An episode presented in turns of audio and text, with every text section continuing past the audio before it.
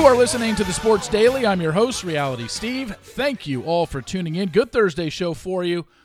We are finally going to get around to talking a little bit about the NFL draft. I've literally teased it, I think, in every Sports Daily this week, and then I never get around to it.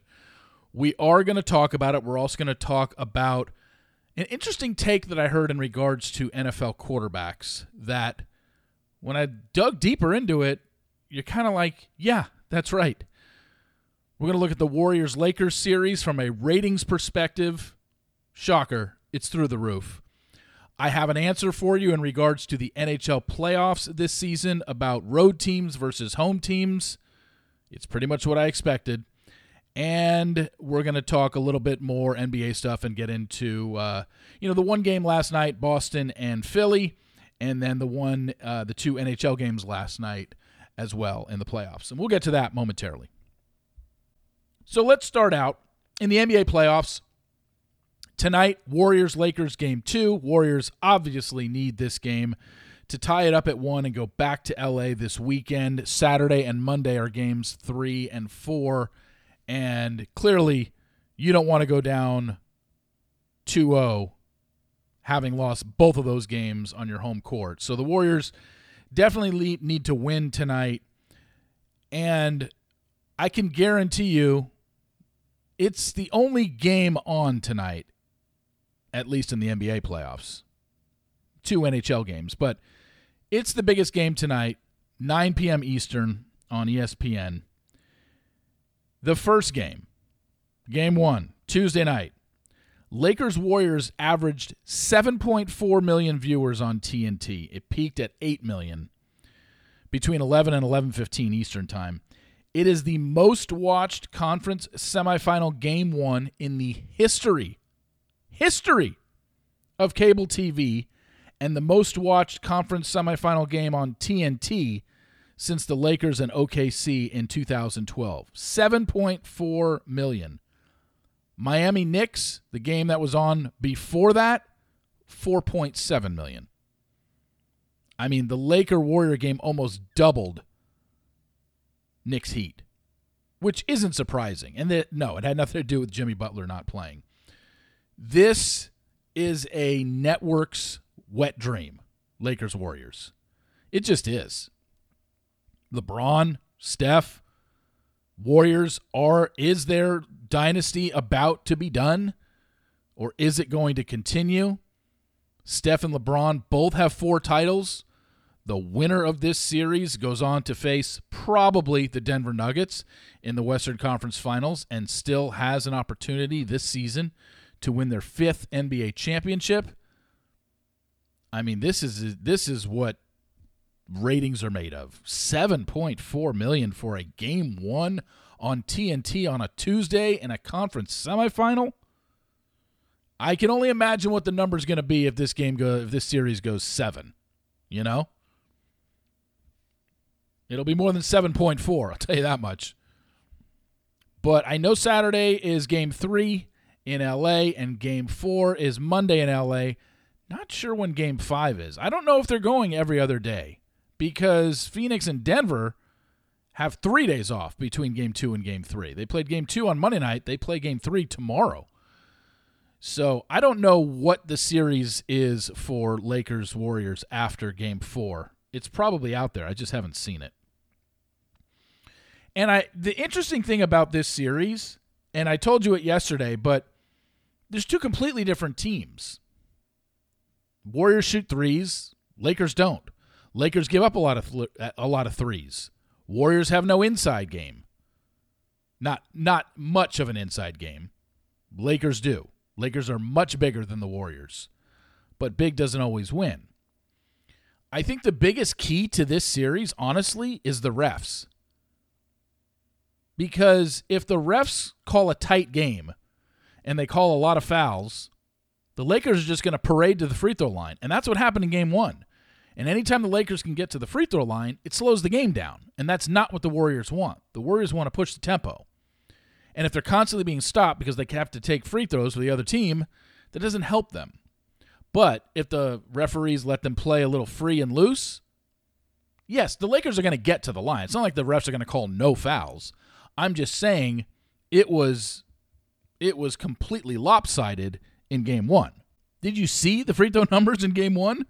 The Lakers were 25 of 29 from the line in game one. You know what the Warriors were? Five for six.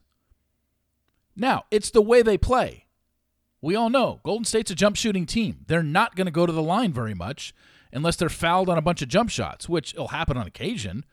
But when the Lakers are pounding it inside, yeah, you got to foul those guys. You got to send Jarred Vanderbilt to the line if he's going up for an easy layup. Foul him, make him earn it. Same with AD. Not every time, but then you'll get in foul trouble. But 25 of 29 from the line, that played right into the Lakers' hands. So I expect tonight one, the Warriors are going to get more calls, and two, the Lakers aren't going to get as many. You can talk about fixes and referees that are on the take all you want. I'm not saying that. I'm just saying the referees work for the NBA. They know what is at stake here. Look, if the Lakers come out and shoot 65%, there's nothing the referees can do to make Golden State win the game. But the referees know exactly what they need to do to keep a team in the game. You know what I'm saying? And the thing that's different from this series, but one of the things that's different from this series for Golden State versus Sacramento and now versus the Lakers is you saw what happened in the Golden State Sacramento series. When especially in the Sunday game where Steph dropped 50. You got up in his face, he would drive right around you and get to the and get to the hoop. How many layups did Steph have in that in that game on Sunday when he had his 50? I counted 5 or 6. That's not happening in the Lakers series because if Steph got, gets by his man, whether it's Dennis Schroeder or Jarred Vanderbilt, whoever's guarding him on any sort of switch, Steph can get by anybody he wants. However, the Lakers have trees sitting there at the rim. Sacramento didn't. Sacramento had Sabonis. They didn't have anybody that was going to put the fear of God into you when you went to the when you went to the hoop because they could block your shot. Now you have to worry about Anthony Davis coming off his man and just sliding over and blocking your shot.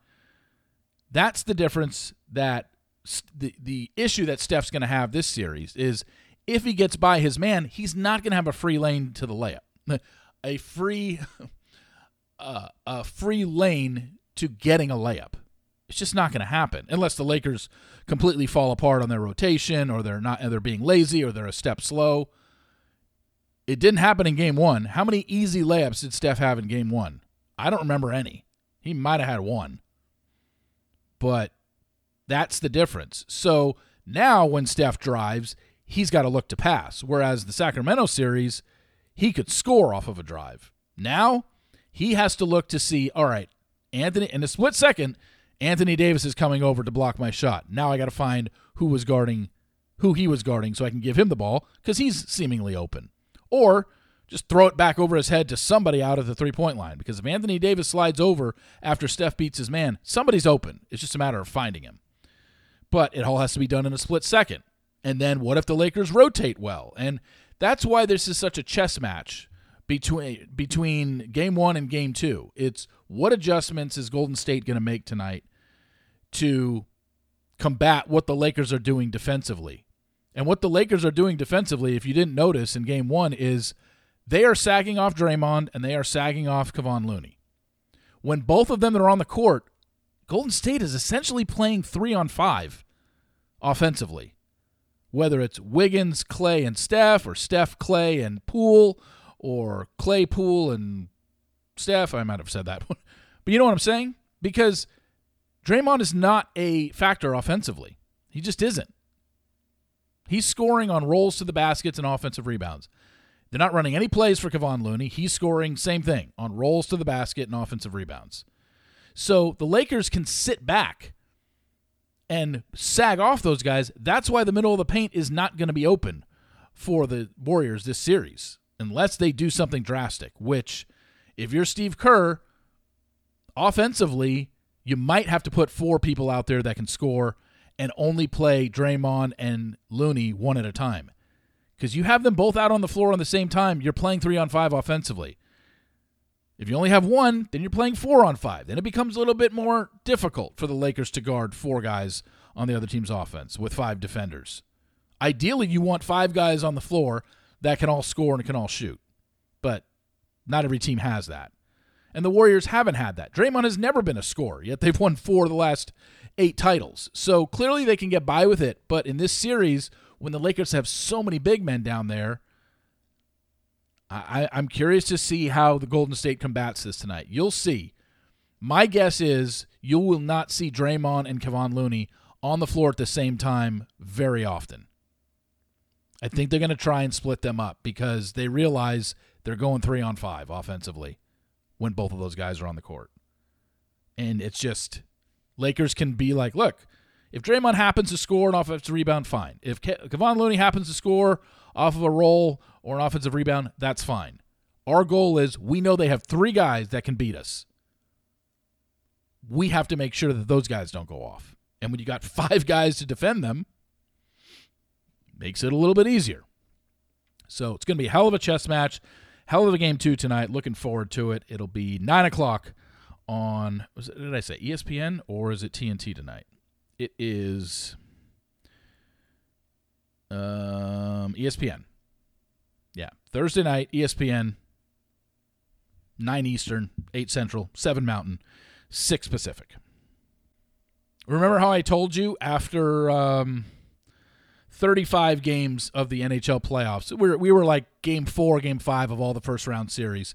There had been 35 games played, and the road team had won 21 of them, and the home team had only won 14. Well, now going into last night, I'm not counting last night's two games. Going into last night, there had been exactly 50 road games played in the NHL playoffs. The road team was 31 and 19. And then they won both road games, both road teams won on Tuesday night, which was Florida and um, who who beat the Stars? uh, Seattle. So 33 and 19 through 52 games. That got evened out. Uh, well, the the two home teams won last night. So 33 and 21 through 54 games. 33 games have won by been run won by the road team. 21 by the home team. That's still an unbelievable amount. What is that? Over uh it's over 60%. So again, you kind of flip a coin, throw home teams out the window. It doesn't matter where the game's played. Do you know the Seattle Kraken are 4 0 on the road in the playoffs? They haven't lost. They won all three road games in the first round against Colorado. All three games in Colorado, Seattle won but yet they went one and two on their home ice. But three plus one is four, and that's how they won the series. And then they win game one in Dallas. They are 4 0 on the road. And then if you look at the Seattle Kraken season, they had 12 more points on the road than they did at home. So they are a better road team. They showed it all season over 82 games. Better road team than home ice. Dallas was pretty even. They had um, Dallas was pretty even. They had two more road points than they did home points. So they're just as good on the road. So obviously, Dallas doesn't want to fall behind 2 0, but they can easily win on the road in the in hockey and in Seattle. Not easily. They're not e- I'm not saying they're easily going to win, but they can win because they play well on the road and Seattle was not a great home team for 82 games. So ideally the Stars want to win tonight and get back the the game that they lost on Monday and just go back to see or on Tuesday and go back to Seattle 1-1. That's what you want after dropping one at home. You got to win the second one. And then you just have to win a road game and the rest of your home games and you win the series. They lost game 1 to Minnesota at home in overtime and then won 4 of the next 5. Hopefully that happens again. But wow, 33 and 21 are the road teams in the NHL playoffs this year. Doesn't pay to play on your home ice, apparently. All right, let's end this with the NFL draft. Starting with, we're going to go through all 32 teams right now and give them a grade. I'm kidding. What were some of the takeaways from the NFL draft? Well, Will Levis had like 16 different girls on his arm at some point during the draft on day one. He never got picked. didn't show up for day two, which I'm fine with.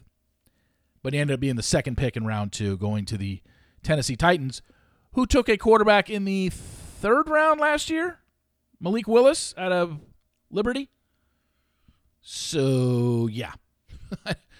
Ryan Tannehill, Malik Willis, Will Levis, all quarterbacks on the Tennessee Titans roster. I couldn't even tell you who's going to start when the season opens in September. That was probably the biggest story the drop of Will Levis. Second biggest story, probably the fact that the Georgia Bulldogs are basically infiltrating the Philadelphia Eagles. The Philadelphia Eagles now have six Georgia Bulldogs they've drafted, or they've either drafted or traded for in the last two years. And you'd be like, well, it's not a bad thing. No, it isn't. The Georgia Bulldogs were back to back college football national champions. So you're taking from the best team in college football. Nothing wrong with that. Here's something that was brought up when they were talking about Will Levis's drop. And I, I don't know if you've seen Will Levis. He's got like, I don't know the exact amount, but you look at him, he's got like 3% body fat. The guy is chiseled. And somebody was bringing this up in conversation. I can't remember where I heard it. It was either on a radio show or maybe it was on a podcast, or maybe I even read it in an article. And what they were saying was Have you noticed that the best quarterbacks in the NFL throughout history of the league are dudes that look like me and you?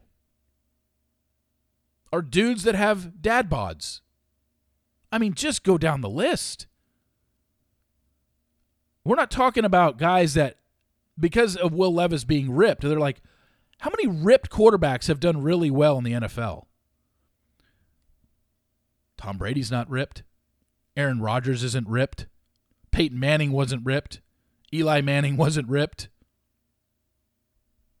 I mean, Josh Allen, while he's a big guy, certainly isn't ripped. He's strong, but he's not chiseled. Does Joe Burrow strike the fear of God into you when you see him without a shirt on? No. I mean, Brett Favre, was he ripped? No. It's just amazing. Quarterbacks don't have to have this crazy body. They never have. I mean, I just I just reeled off what eight. Ben Roethlisberger was he ripped? No, big guy, strong, but he certainly wasn't muscular. I mean, he just Andrew Luck. No, I'm just thinking of anybody that has been good in the last, I don't know, 15 years. Russell Wilson, I mean, if you're going on grading bodies, probably the most in shape of those. He's got and he and he's won a Super Bowl. But we're talking about people that look like Will Levis. Has anybody that looks like Will Levis that is shredded like that and 3% body fat and eats weird stuff have they ever been a dominant NFL quarterback? I can't think of one. It's all guys that are just average looking. The greatest quarterback in the history of the NFL, Tom Brady. he's n- he's his body is not some sort of specimen you're going to send to the Smithsonian. Who's arguably the second greatest quarterback of all time? Joe Montana. Anything muscular about him? Steve Young? No. Jim Kelly took a team to four Super Bowls? No. I, it's it's pretty amazing when you think about it. Why aren't quarterbacks ripped? Why aren't quarterbacks have the body of Adonis? I don't know the answer. All we do know is the ones that are good don't have bodies like that. I mean, the best quarterbacks right now, Justin Herbert's in good shape. I guess of the ones right now, he probably looks the best physically. He still hasn't even won a playoff game. like, as as great as we think he is, threw for five thousand yards in his first season in the league, as great as we think Justin Herbert is, he still doesn't want a playoff game. So we got to tap the brakes a little bit on him. Trevor Lawrence, okay, he's got one playoff win under his belt. He's only been in the league two years. Um, a little more in shape, a little more toned than the other ones. Patrick Mahomes, does he jump out to you? Does his body look like uh, he was chiseled from stone? No. So that's what I mean. Just someone brought that up. I was like, wow, I never really thought of it that way. And you think, oh, wow, quarterback, leader of the team, got to be built, big, strong man. No. They're all average looking dudes. I mean, Peyton and Eli, my gosh, you ever seen them without their shirts on? I think they both went shirtless at some sort of skit in SNL when they hosted. I mean, they they look like they you the, the definition of dad bod is Peyton Manning and Eli Manning, and they have four Super Bowls between them. Tom Brady has seven Super Bowls, and his body's nothing to write home about. Just really, really crazy to think. So it's not to say that Will Levis is going to suck, but him being impressive in the way he looks in an Under Armour shirt has no bearing on how he's going to play when he eventually gets a starting role in the NFL. Thank you all for listening. Really appreciate it. Please rate, subscribe, and review in Apple Podcasts. Much appreciated. Also, pass this podcast along to anybody you know. Let them know about it.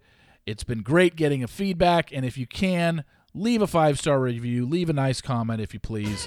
I'd really appreciate it. So, thank you all for listening, and remember, sports will always be the greatest reality show on television. See?